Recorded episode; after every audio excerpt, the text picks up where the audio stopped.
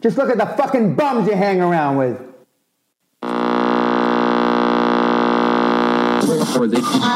What is nothing? Yeah, that's deep. What in the fuck are we doing here? What is something? That's deep, bro.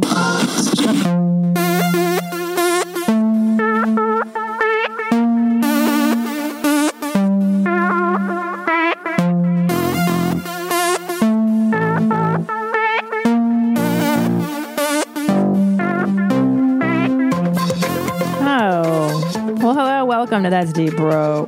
I'm your host, Christina P. Thank you for downloading this episode. I've gone back to old school and I am not YouTubing uh, this video. I am, I am, da- I'm done. I can't wear makeup today. I've just decided to go old school. Mama's too tired. She's wearing her sweats. I've got my hair in a nice ponytail and I'm enjoying it. It's Sunday. I think it's Sunday. I don't know. It's Sunday today. I was like, you know what, bro? Old school. So, some business before we get into today's episode. Um, January 12th, I'll be doing the Ice House in Pasadena, February 2nd and 3rd. Salt Lake City, Utah at Wise Guys Comedy Club. And then February 23rd, I've added the Colusa Casino in Colusa, California. Um, and then March 30th and 31st, Portland, Oregon at Helium Comedy Club. So that's what 2018 is looking like for now. Who knows where it's going to go? I don't know. But for now, um, those are my those are my dates. Okay, what else? I have a store. Go to Christina P online. Um, I've got some shirts to sell. I got a That's Deep Bro podcast shirt, which is a great holiday gift for anybody that's a fan of this show. I've got some uh, blessing in the skies for those of you that are fans of the Netflix special. Um, fully vaccinated for those of you that are pro vaccines. And then Mama Wolf for the moms out there makes uh, makes a great Christmas present for those people in your life for who are into into That's Deep Bro or into uh, your mom's house or into me or into whatever. Man, there you go. Okay, Call from mom. Answer it. Call silence. Instacart knows nothing gets between you and the game. That's why they make ordering from your couch easy. Stock up today and get all your groceries for the week delivered in as fast as 30 minutes without missing a minute of the game. You have 47 new voicemails. Download the app to get free delivery on your first three orders while supplies last. Minimum $10 per order. Additional terms apply. let's get into it, bros. We got a lot to get into. A lot to get into.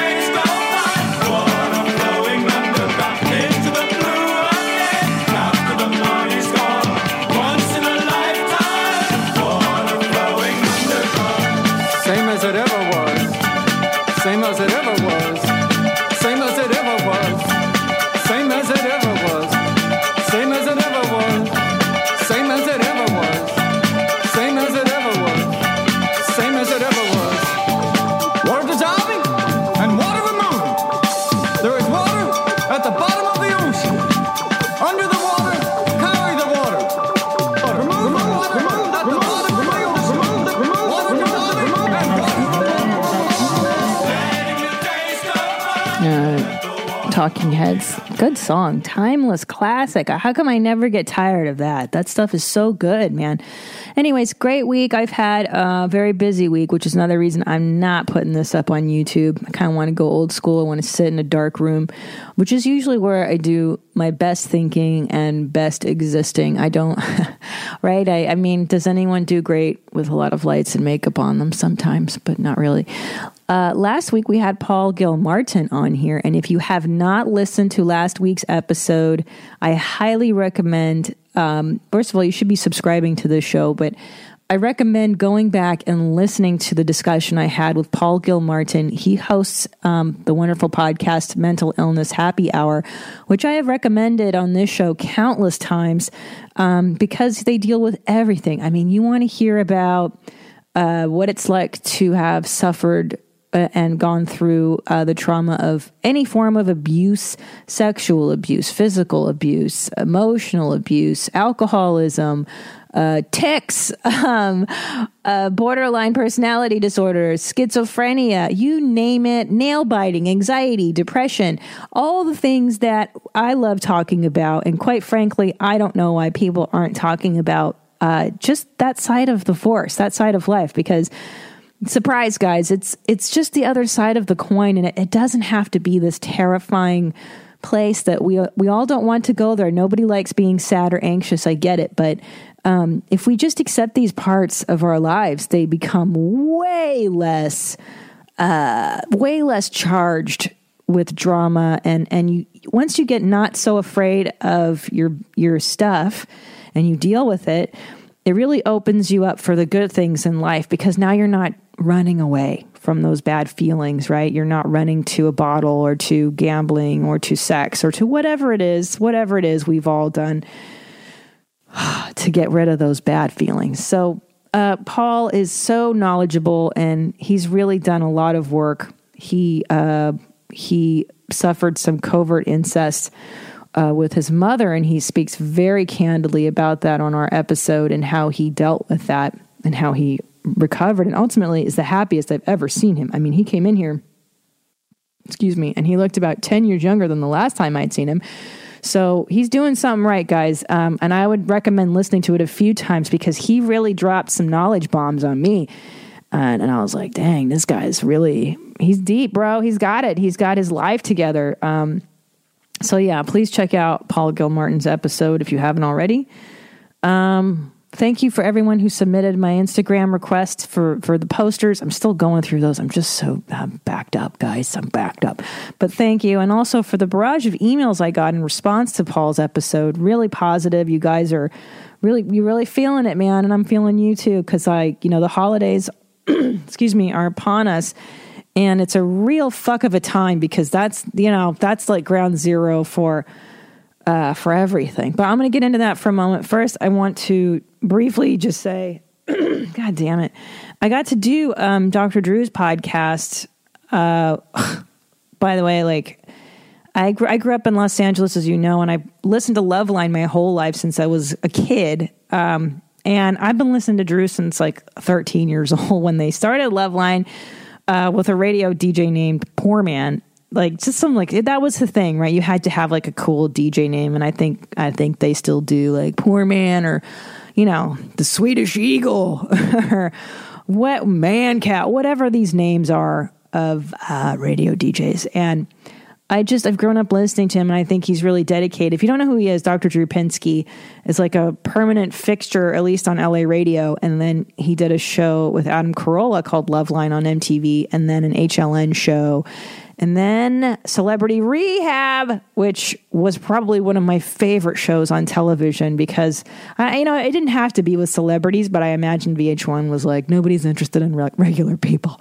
I have to watch Janice Dickinson, uh, you know, go through withdrawals. It can't just be uh, Susan down the block who's got a pill problem, which is so silly, right? I mean, um, if you can catch that show somewhere, I'm sure it's on iTunes what a great way to learn about trauma and that's initially he i feel like he's responsible for me kind of getting into therapy because i would watch celebrity rehab and um, the best part of the show is the therapy sessions that he would sit down and talk to these these poor souls who were just suffering in addictions And inevitably, the conversation would go something like uh, Dr. Drew would be like, So, um, what was your childhood like?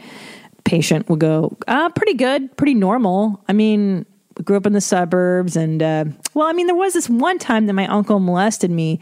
Well, not once, actually. It was repeatedly every weekend. And then on holidays, he would come over and do that. And then my mom would be drunk on the couch. But other than that, totally normal, totally functional, perfect, idyllic childhood.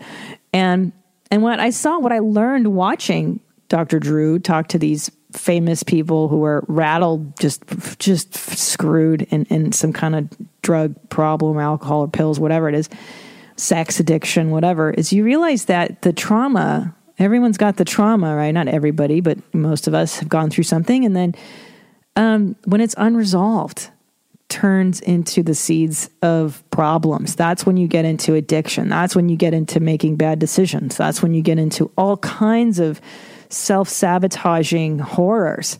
And that is why I, I the, the refrain on this show is always get your life, get your ass into therapy, man. You know, this show is never meant to replace anybody going to see um, an actual therapist. What it's meant to do, I hope, is kind of in line with what Dr. Drew did for me, which is like just awakening. You know, maybe some of you are drawn to this podcast and you're like, I don't know why, but I like hearing what this girl is talking about. I like there's something I don't know. Is it could it be that my family's wacky and that maybe I grew up in a in a situation that wasn't 100% functional and and maybe I should do something about it because I've got crippling depression and anxiety and I, I have this weird reaction. I do this and that and the other.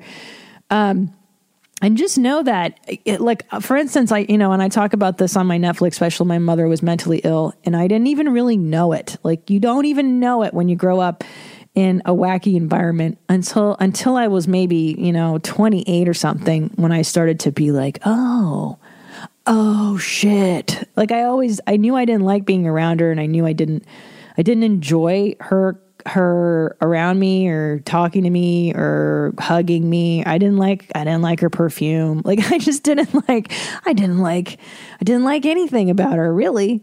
Uh, but it's hard to admit and it's hard to get your ass into a therapist's office and really uncover what those bad things are because I tell you so many of us don't trust our our intuitions. We don't trust that something feels wrong, right? And I and I think it's because there's this idea of like and, and Paul and I talked about this last week of capital T trauma and then the little t trauma, right? So capital T is the biggies, right? We all know those I got molested by so and so, I was beaten, I was whatever, the big ones, the ones we think of. I was in a plane crash. That's trauma. But then there's little t, which is the emotional neglect or maybe the more subtle ways in which you were maybe not treated well um, as a younger person or whatever.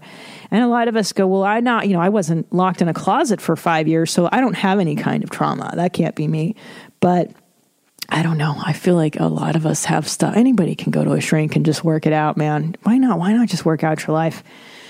Um, so anyway, huge, huge pleasure finally getting to meet with Dr. Drew. And then also I did Adam Carolla's podcast, which was rad because I've grown up listening to him for a million years.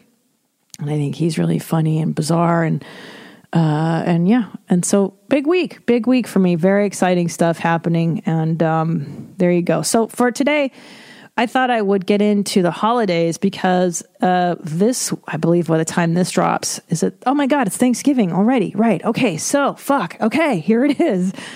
Fucking Thanksgiving, bro. This is like the beginning of the end. Okay. So here comes Thanksgiving. And, you know, it's, it starts with Thanksgiving. It starts with the, the, the one meal, the obligatory meal that maybe you have to spend with just a handful of people that maybe you don't like a whole lot, but you do it anyway because it's it's one day, one afternoon, and and there's football on television, and I can drink and and eat a lot, and I'll just make the pain go away that way, and then okay, so Thanksgiving is gone, cool, and then comes the big pressure of Christmas. Oh, fucking Christmas, right? Here it is. I got to buy gifts for this list of people. Uh, oh God, and I got to buy gifts for the the coworkers. I got to buy gifts for the, the, babysitter and for the mailman, and I got to give money to, you know, whoever, everybody. The gardener needs a check. The it's just endless, right? The the obligations start to come in and the the stupid cards start to come in, the updates of people's lives. And believe me, there are people who still do that. I have I, I, pff, listen, I got a relative that sends me those cards and the letters, the updates. And you know, I think enough comedians have made fun of it, so I don't really need to, but man, I, you know, God, God bless the person that's got the time to put together the goddamn family photo card. I envy it, frankly. I, I really do. I, I still haven't put together like my child's um, baby photo album. It's been two years. I've got time for that shit.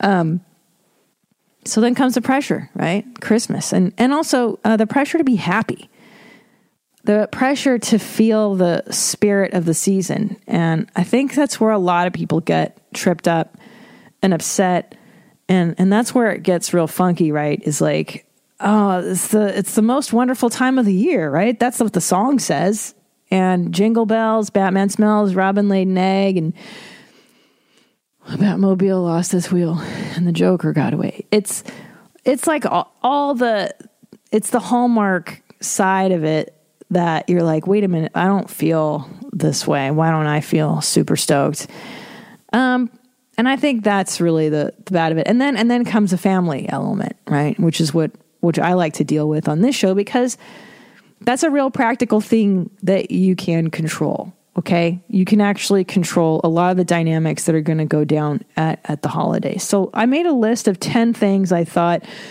would be really helpful to anybody who fucking hates the holidays for this reason. But let me start by saying that I personally do not hate the holidays. Um, I don't because I've decided to reclaim them as an adult. I will not allow the years that my mother refused to cook Christmas dinner bother me. She used to. Um, this is my favorite. Is that she she resented my stepsisters and my stepfather so much about the cooking thing. Um, because you know you're supposed to cook a meal at home on Thanksgiving and Christmas and eat it, and she would make like Hungarian food and I guess one time she felt slighted because one of the one of my stepsisters maybe didn't like, you know, goulash levesh or perhaps cow brains breaded and fried, or maybe it's the blood sausage that their um, more American palates didn't really resonate with. And so my mother, somewhere around year five of being married to my stepdad, decided there would be no more Christmas and no more Thanksgivings at the house.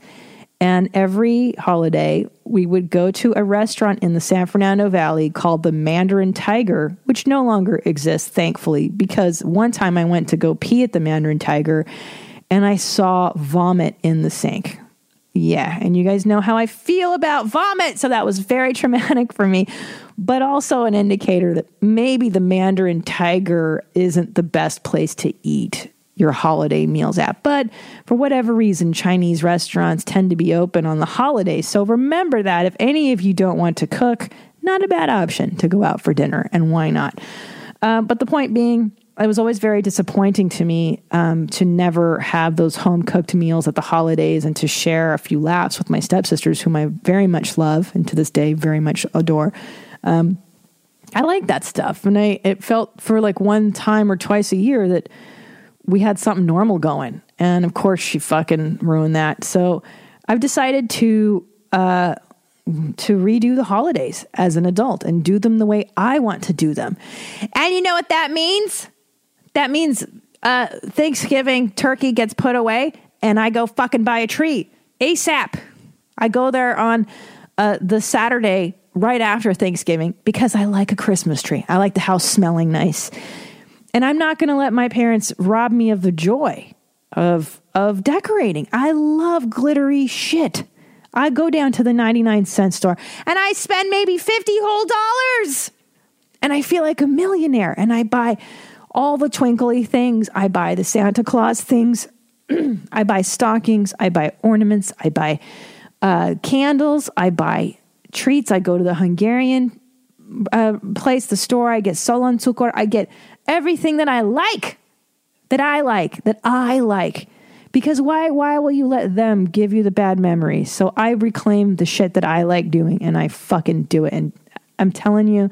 So let's start with that frame of mind of what is it that you really like And if it's not decorating and not doing stuff, then maybe that's a great place to start for you personally, for your family, for your choices. Okay. But let's get into the social aspects of it. Um, so, number one on my list of how to survive the holidays, you know, Nike said just do it. And I'm saying just don't do it. If you don't want to do something, why? Why why are you doing it? Don't fucking do it. And so many times before I was married, I would find myself going to uh, this house, then driving an hour to that house, and then the next morning waking up, going across town to that person's house in traffic, and then the other house.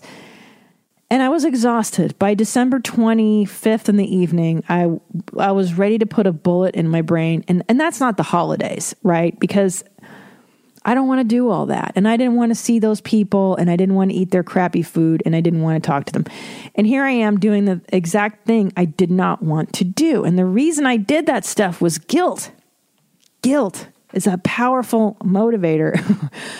and um, as I mentioned, my good, I love Wayne Dyer. There's a book called Your Erroneous Zones. If you if you read one self help book in your entire life, pick up. It's called Your Erroneous, E R R O N E O U S Zone. The word erroneous, it sounds like erogenous, like, you know, sexual stuff, but it ain't. Um, your erroneous zones. Pick it up. He's a, he was a therapist. He's dead now, and he wrote this book that was like the launching pad for so much self help crap. But it makes sense, dude. It's like very practical. It's you know, um, and his like one of the early chapters is about not being motivated by guilt because that's a really crappy place to live out of is feeling like you have to feeling like oh I ha- but I have to do you really because I have to tell you that if there's somebody in your life that makes you feel like you have to do something or they won't be pleased with you chances are that person's not looking out for your interest um, you know, for instance, like if I had a friend who couldn't make it to my celebration and um, she called me and was like, listen, I'm just, I can't, I'm tired. I'd be like, yeah, of course, stay home. right? Because you get it. I, I mean, would I like to see that? Yeah, of course. But so what? They'll come over when they're ready. Okay. Um, but guilt is, it's just the shittiest motivator and it, it never feels good. And it's also, it makes you angry, doesn't it?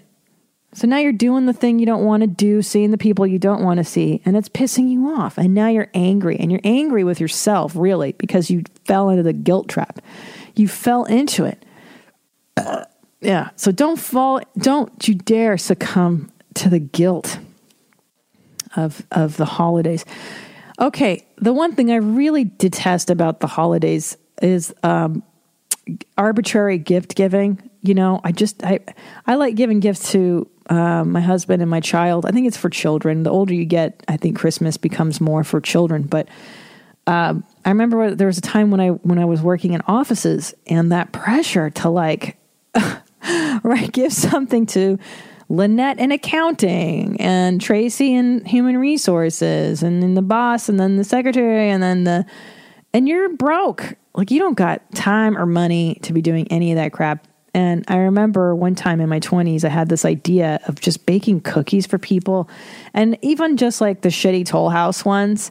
I mean, think about it. Who doesn't like getting cookies? Like you, you just bake them and then you put them in saran wrap and you put a bow on it. Like you just tie a red thing around it and then you're like, Merry Christmas. Nobody's going to, nobody's going to, um, crap on that just because of the effort that that took, you know. Uh, anyway, that's my suggestion for broke people is just bake cookies. Um, and why do you have to buy stuff for everybody? I, I think that's insanity. I, I, don't. I don't personally. I don't care. If you're an adult, uh, don't expect a gift from me. Uh, same same for your fucking birthday too. I, I don't care if it's your birthday and you're over I'd say I'd say 21 is the last birthday. No, no, no, sorry, 30. The decades are important, right? 21, 30, 40. If those are important birthdays, you get a gift. Fuck you for every other gift. I'm not going to get you a card if we're two adults. Like, who cares? Just be glad you're alive. Don't expect me to give you a fucking gift. It's so childish. It's so childish. Plus, if you're over 40, I mean, you already have all the crap you need. What, what am I going to ask for somebody? It's like, it's so insane. I have too much crap in my house as it is. I, have, I already have an Amazon addiction problem. You know, everything I want, I can just click a button and it gets delivered to me the next day. It's pretty miraculous. Okay. Uh, number three, minimize time with shitty people. So, unfortunately, if you're married or you're in a couplehood or whatever situation, you're going to have to spend time with people you don't like, people who don't get you, people who might be living in an alternate reality, uh, people who are drunk, people who suck. Minimize that time. I don't think there's anything wrong with protecting yourself, protecting yourself, taking active steps. Um, if you know you're going to someone's house that you don't like, I would express that to your friend, spouse, whoever. Hey, you know what? I'm really uncomfortable around blah, blah, blah. And if that person cares about you, cares about your feelings, that person might understand. Now, there's a tactful way to say these things. You don't want to be like, hey, your drunk sister's a piece of shit and I don't like being around her. Um, the polite way might be, you, you know what? I, I'm not, I just feel, I get really weird around so and so. I feel weird. Uh, you know, she makes me, there's something in me that gets activated when I'm around her. You know, it's not her, it's me kind of thing. Um, and that way you can plan around those people. Now, I don't like to be alone with those kinds of people. I've told my husband repeatedly there are people in both of our families whom I don't like being alone around, and I will plan accordingly to not be alone with said people. What does that mean? Um, I don't get left behind with that person alone in the house. I don't go to dinners, lunches, buffets, brunches, horse shows, whatever with said person. I bring a buffer. This is a wonderful tactic for dealing with the mentally ill. I did this with my mother for many years uh, before we cut communication. She would demand to meet me for lunches, and then she would just be horrible to me and ugh, just, you know, tearing into me about everything. You look like shit. You know what you need on your jean jacket? You need a brooch. You should be wearing more brooches. Your hair could be fluffier. Why don't you blow dry it a little bit? Like just nonsense, right? And so I got wise to this abuse and I started bringing friends. and then she got wise to it. and then she would get mad at me because she couldn't abuse me, right? If I had a friend there, she couldn't say horrible shit to me. And she'd be, I want to meet you alone. No friends. And that's when we stopped hanging out because I was like, uh, ner, ner, brobo. So if you know there's going to be somebody that makes you really uncomfortable, um, minimize time, don't be alone, and express that to your partner and find a fucking um, an exit strategy. See, that's all this stuff I've learned to do over the years. It's it's called self preservation, folks. It's planning. And the more information you have, you can kind of plan. So ask who's going to be there. If you know there's somebody you're not interested in speaking with or being around, make sure ask, is so and so going to be there? Oh, they are? Well, here's the plan. okay, number 4, do not overbook yourself. Uh, I think that's the cause of all misery and suffering in the holidays is overdoing it. Now, we're going to have people over here for Thanksgiving, and we're kind of quite a few people. And I'm not cooking.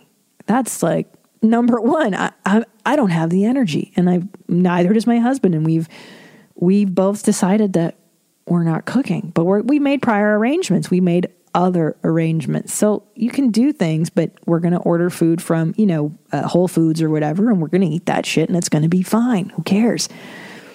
But don't overbook it, man. Do one thing, do two things. But that's usually what lends itself to misery. And then you feel resentful, right, for doing too many things and have hard outs. Yeah, I can come over, but I got to go at 5 p.m. Well, the dog has to get let out. Yeah, you can't leave the dog alone too long, so we got to go home. Um, number five, don't take things personally. If there is a crappy family member, person, whomever who uh, is just horrible, just remember that that person is horrible and it's their problem. And it, you know, all this stuff, it, it usually has nothing to do with you. I mean, think about it. If somebody's miserable to you, you're like, wait, why are you? Am I really the root cause? No, boo boos. It's always them. So don't take stuff personally if you do run into a crappy person. Um, number six, some of you don't have loved ones or people or friends. Maybe you're new in a town and you don't uh, you don't have that stuff yet. But don't be alone. I think that being alone on the holidays, um, I've done it one time. I was accidentally alone. I was uh, in college and I couldn't get home, and it was so depressing. It was like the worst. Um, I ended up in a diner and I, I had cheeseburgers for dinner on Thanksgiving once, uh, but. Uh, don't do it. It sucks. I've done it. It's the worst. So don't be alone. And what can you do instead? Well, there's lots of things. You can volunteer. I would go to a homeless shelter, a soup kitchen. I would feed homeless people. I would go hang with the elderly. Um, you can walk into any retirement home and be like, hey, I'd love to hang out, play checkers with, talk to whomever is here and who doesn't, you know, who needs to be talked to. And uh, guess what? Comedy clubs never close, really. I think comedy clubs are open like every day except for Christmas Day, I want to say because um, they just asked my avails for like Thanksgiving and Christmas. I'm like, no way. But I know the Laugh Factory does an all day thing on Thanksgiving um, here in LA. So if you're alone, you can go to a comedy club and laugh instead of being uh, alone. So there you go. Number seven, don't feel guilty for not feeling cheerful. I can't tell you enough. Like, I think that's the biggest cause of suffering in the holidays is the expectation that things will be perfect and you're going to feel perfect. And, you know, no holiday, I've never had a perfect Christmas. No, that's not true. One time um, on Thanksgiving, Tom and I went to Lanai. Uh, we stayed at the Four Seasons, and that may have been the most perfect Thanksgiving. But that's because we went away, and I was I was in Hawaii with my husband. It was just the two of us, you know, no no responsibility, no children, uh, and that was perfect. But generally, they're not perfect, especially if you're dealing with family members and people. So just prepare yourself for it not being perfect. Um, and also, I think being good to yourself. You know, we go around doing so much for other people this time of year, but uh, I always buy stuff for me. And I know that's probably selfish, but I don't care because it's also just a time to be kind to you. What about you? You know, this is the last month of the year why not buy yourself a nicer pair of pants than you normally would? Why not buy yourself a pair of boots or whatever? You're spending all this money on crap for other people, but why not you? Maybe you should get your hair did, girl. Get your nails done right. I don't know, whatever it is. Get some frozen yogurt. Shit. Get some carob chips on that. You can do that. Get your sprinkles on it. Do whatever you want that's the thing with the holiday. I mean, I used to feel so restricted. Like, we have to do this this way. We have to do things the right way. All right. Well, that's going to be not fun for anyone.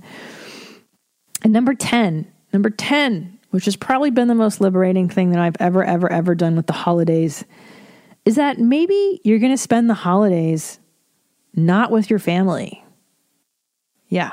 Maybe you're going to spend the holidays without being related to a single person in that room by blood.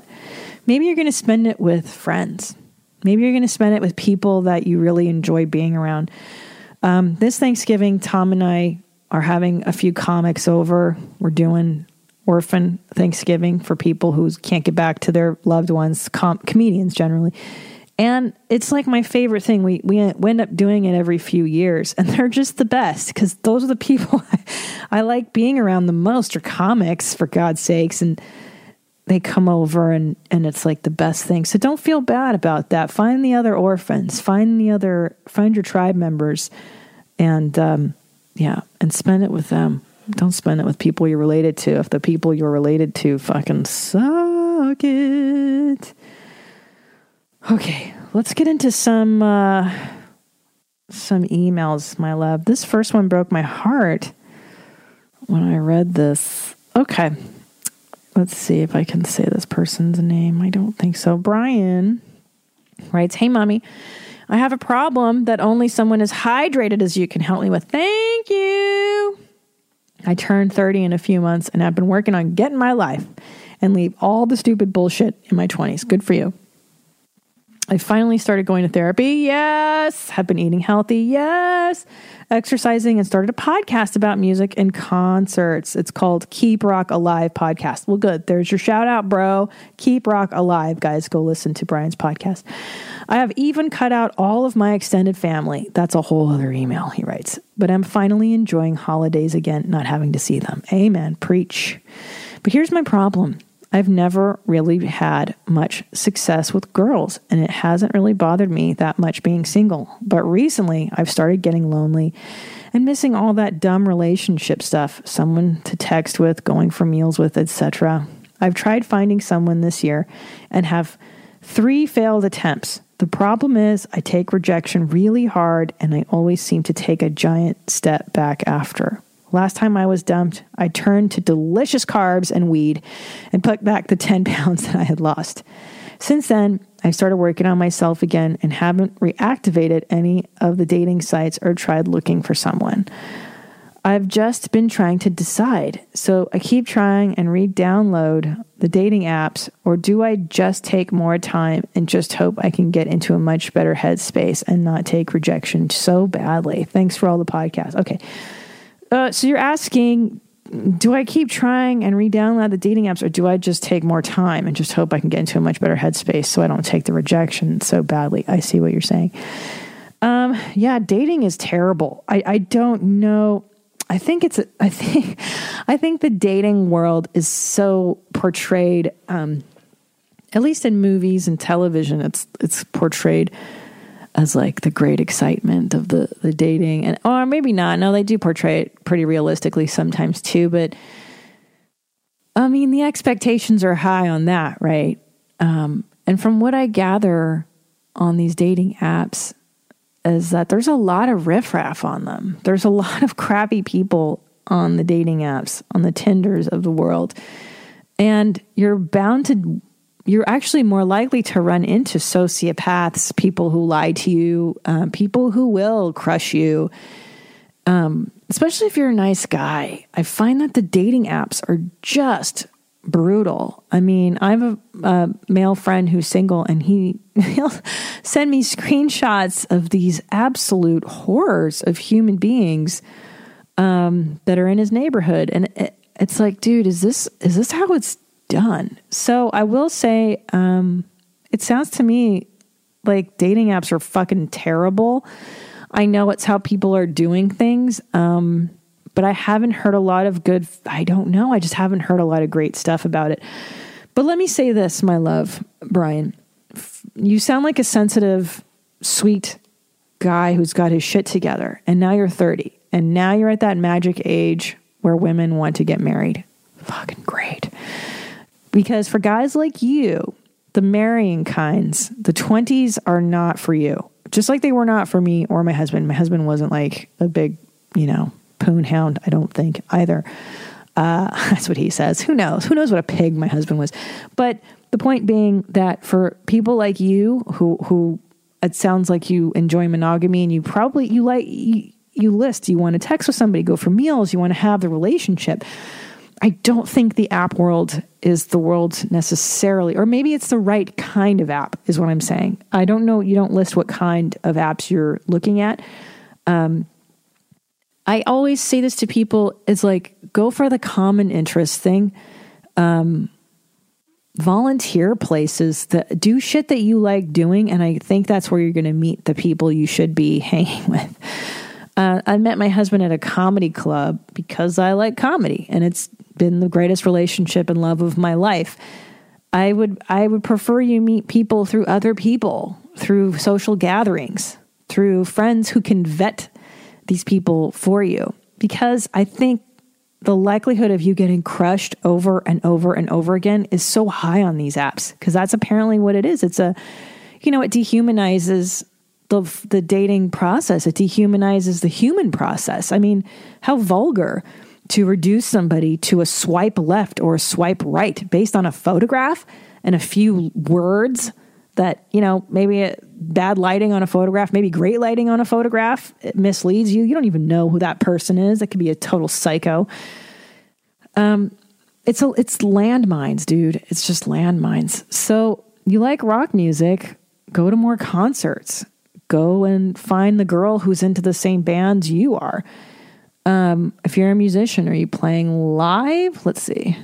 You don't you don't say if you're a musician, but um, yeah, go go out into the world, my millennials. Go meet the people in the world because the apps I I think are very bummery. Now, the second part to this, Brian, I will say, is that dating is fraught with rejection.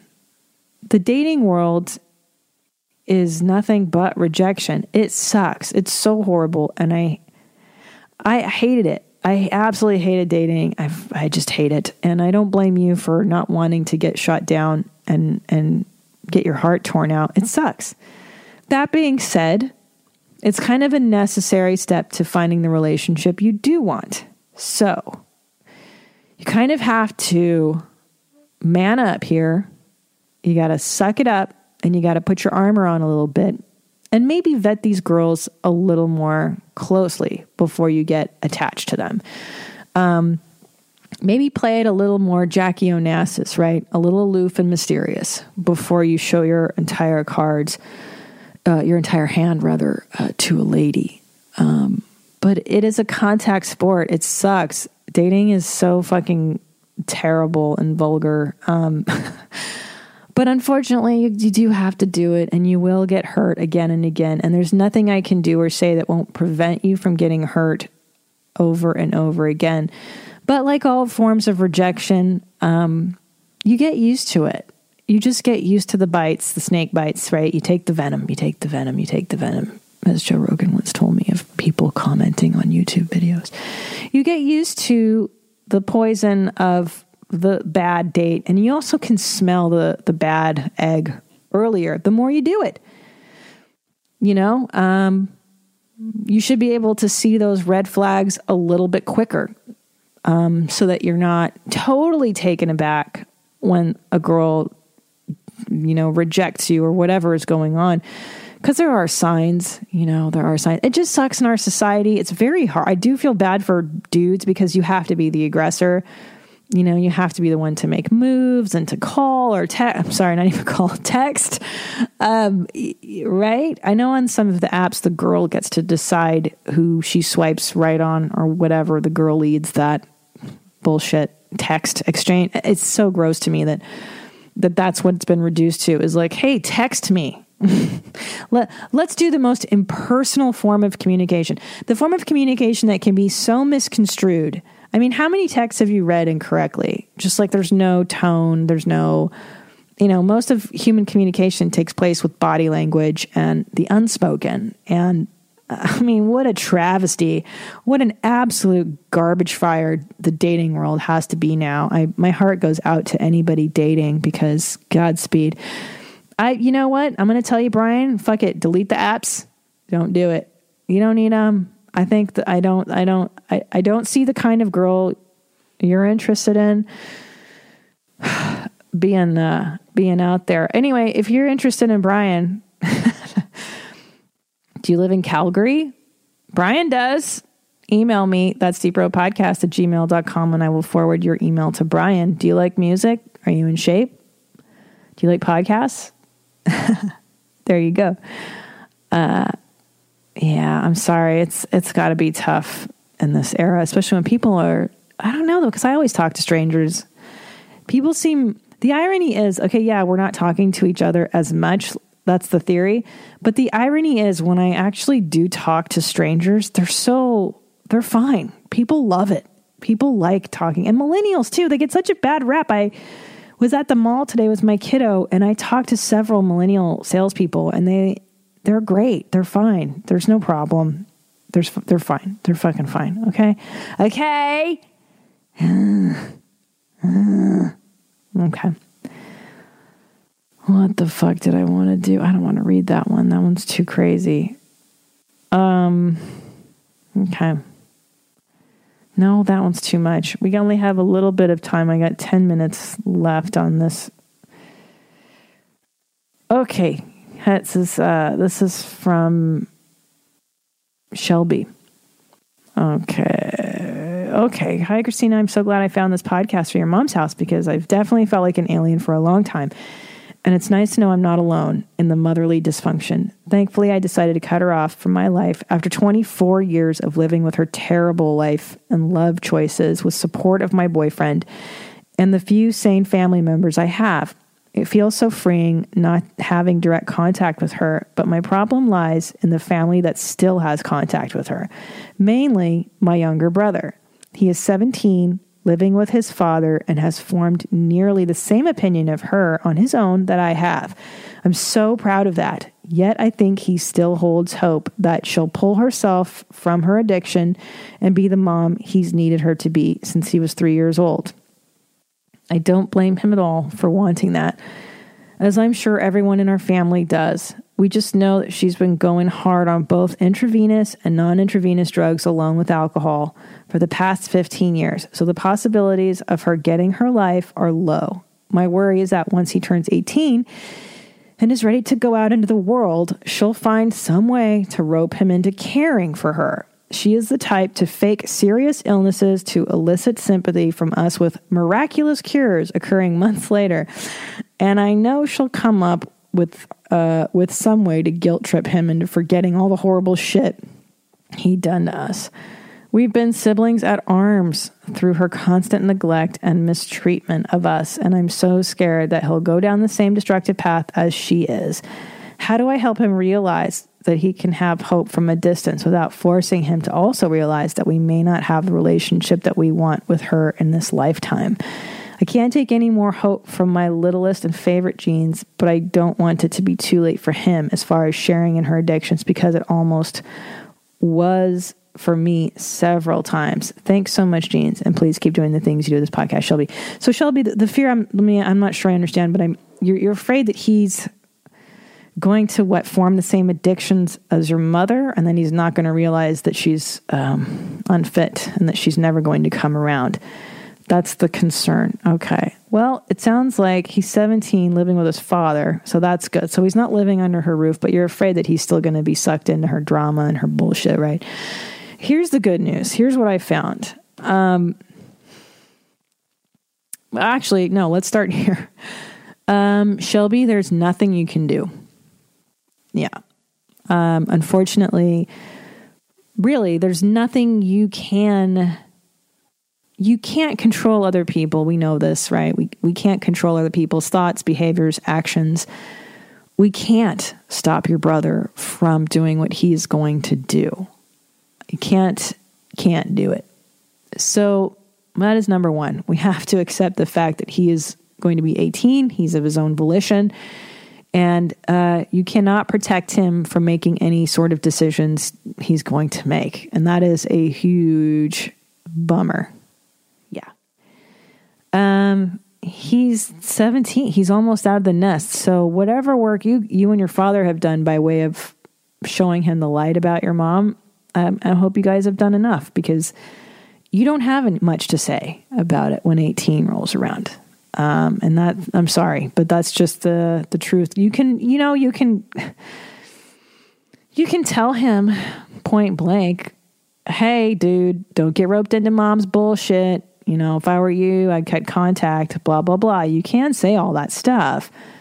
Um, I just don't know if it falls on deaf ears because I got to tell you, the need for a mommy or a daddy is so hardwired into us as human beings that we chase that dragon forever unless it is resolved in therapy, guys. So the point being is it's such a primal pull to want your mommy and to want your daddy that to fight that pull takes a Herculean effort, which congratulations, by the way, of you doing because that's you know it's it's impossible. It's it's very hard to admit that you don't have ideal parents and that you're never going to have. But it took you time, right? You're uh, you said you're 24 years. You're a little bit older than him. It's going to take him some time to accept that he's not going to have a mommy. So the death of mommy, um, and she is dead, right? Okay. She's dead because she's an addict. And unless has a come to Jesus on such a huge level um, and completely gets her shit together and goes to rehab and becomes a different person, it's it may not happen in this lifetime. It's unlikely, right? It sounds to me like it's not very likely. So she's gone. Now, he's still a boo boo, he's still young, and it may take time for him. He's going to have to uh, get those lessons learned, unfortunately. Um, he's going to have to be hurt a few more times. If, if you feel that he will go back to her, you know, he's going to have to learn those lessons. And especially at that age, at 18, good luck trying to tell a boy what to do. Now, here's the good news. Here's the positive side to this, which I have seen over and over, is that generally, generally, and I don't know why, but boys seem to have an easier time of being more indifferent to crappy parents. Meaning, I've seen it, it's a lot harder for the girls who are enmeshed with their mommies. The sons tend to be like, I'm out later. Uh, and that's really great. and and also an attitude I have learned to adopt, adapt, adapt from men, watching men. I mentioned this two podcasts ago that sometimes the best the best strategy of doing something is doing nothing, is ignoring, is disregarding, is you know this and that. And really I would just encourage you to encourage that in him. A little more callousness towards mom. A little more F you to mom. And look, if he hasn't ruined his life now already, I mean, he's 17. If he's holding it down, he may be okay. Um, because usually the stuff rears its head before, right? We're talking 14 and they're already on drugs too. If, uh, you know, it gets harder. Okay. The point is, let's hope he's resilient and let's hope that by you uh, setting an example, Shelby, that's all you can do is set a positive example, right? You can't really tell people what to do, but you can be a beacon, a light, the light of the behaviors that we should be uh, we should be having. So when he comes crying to you that mom is faking some bullshit illness, uh, you can say yes, that is what she does, and she will continue to do that. Do you think that that's something you want to keep participating in? Um, you can. You just have to wait for it to happen, my love, and you can um, offer him counsel when it does, but you cannot prevent. Unfortunately, you can send him to go live in another country,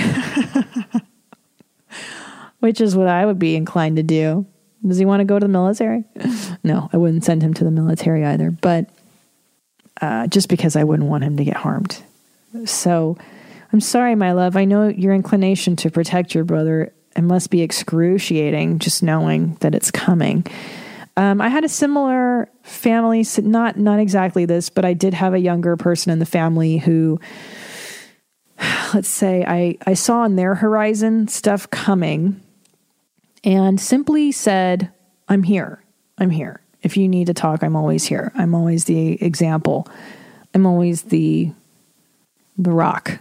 Okay, because he doesn't have mommy, and maybe to some extent you're unfortunately a mother, a maternal figure, or whatever. Your sister, you're not supposed to be a maternal figure, but you are. Let him know that you're the rock, because that's what everybody needs is a mommy who's a rock, somebody who's stable, who's going to to let you know to be there. So make yourself the rock in his life and support him and don't yell at him when he he may go back to her and he may participate in the drama. But I have a feeling, my love, because you had the courage to cut contact. I have a feeling he may follow suit. I don't know his temperament, I don't know his demeanor, but um, if he looks up to you and and I'm hoping he does, he may follow suit by following your example. So there you go. All right, guys, I gotta go. I gotta go uh, feed my dogs. It is five o'clock. It is their dinner time. Big night around here. Big night. Um, thank you for downloading this episode. If you want to email me, go to that's deep bro that's deep bro podcast at gmail.com. And I will see you next week, my loves. Until then, have a great Thanksgiving. Hold your shit together. Now what? I don't know. Philosophize with Philosophize with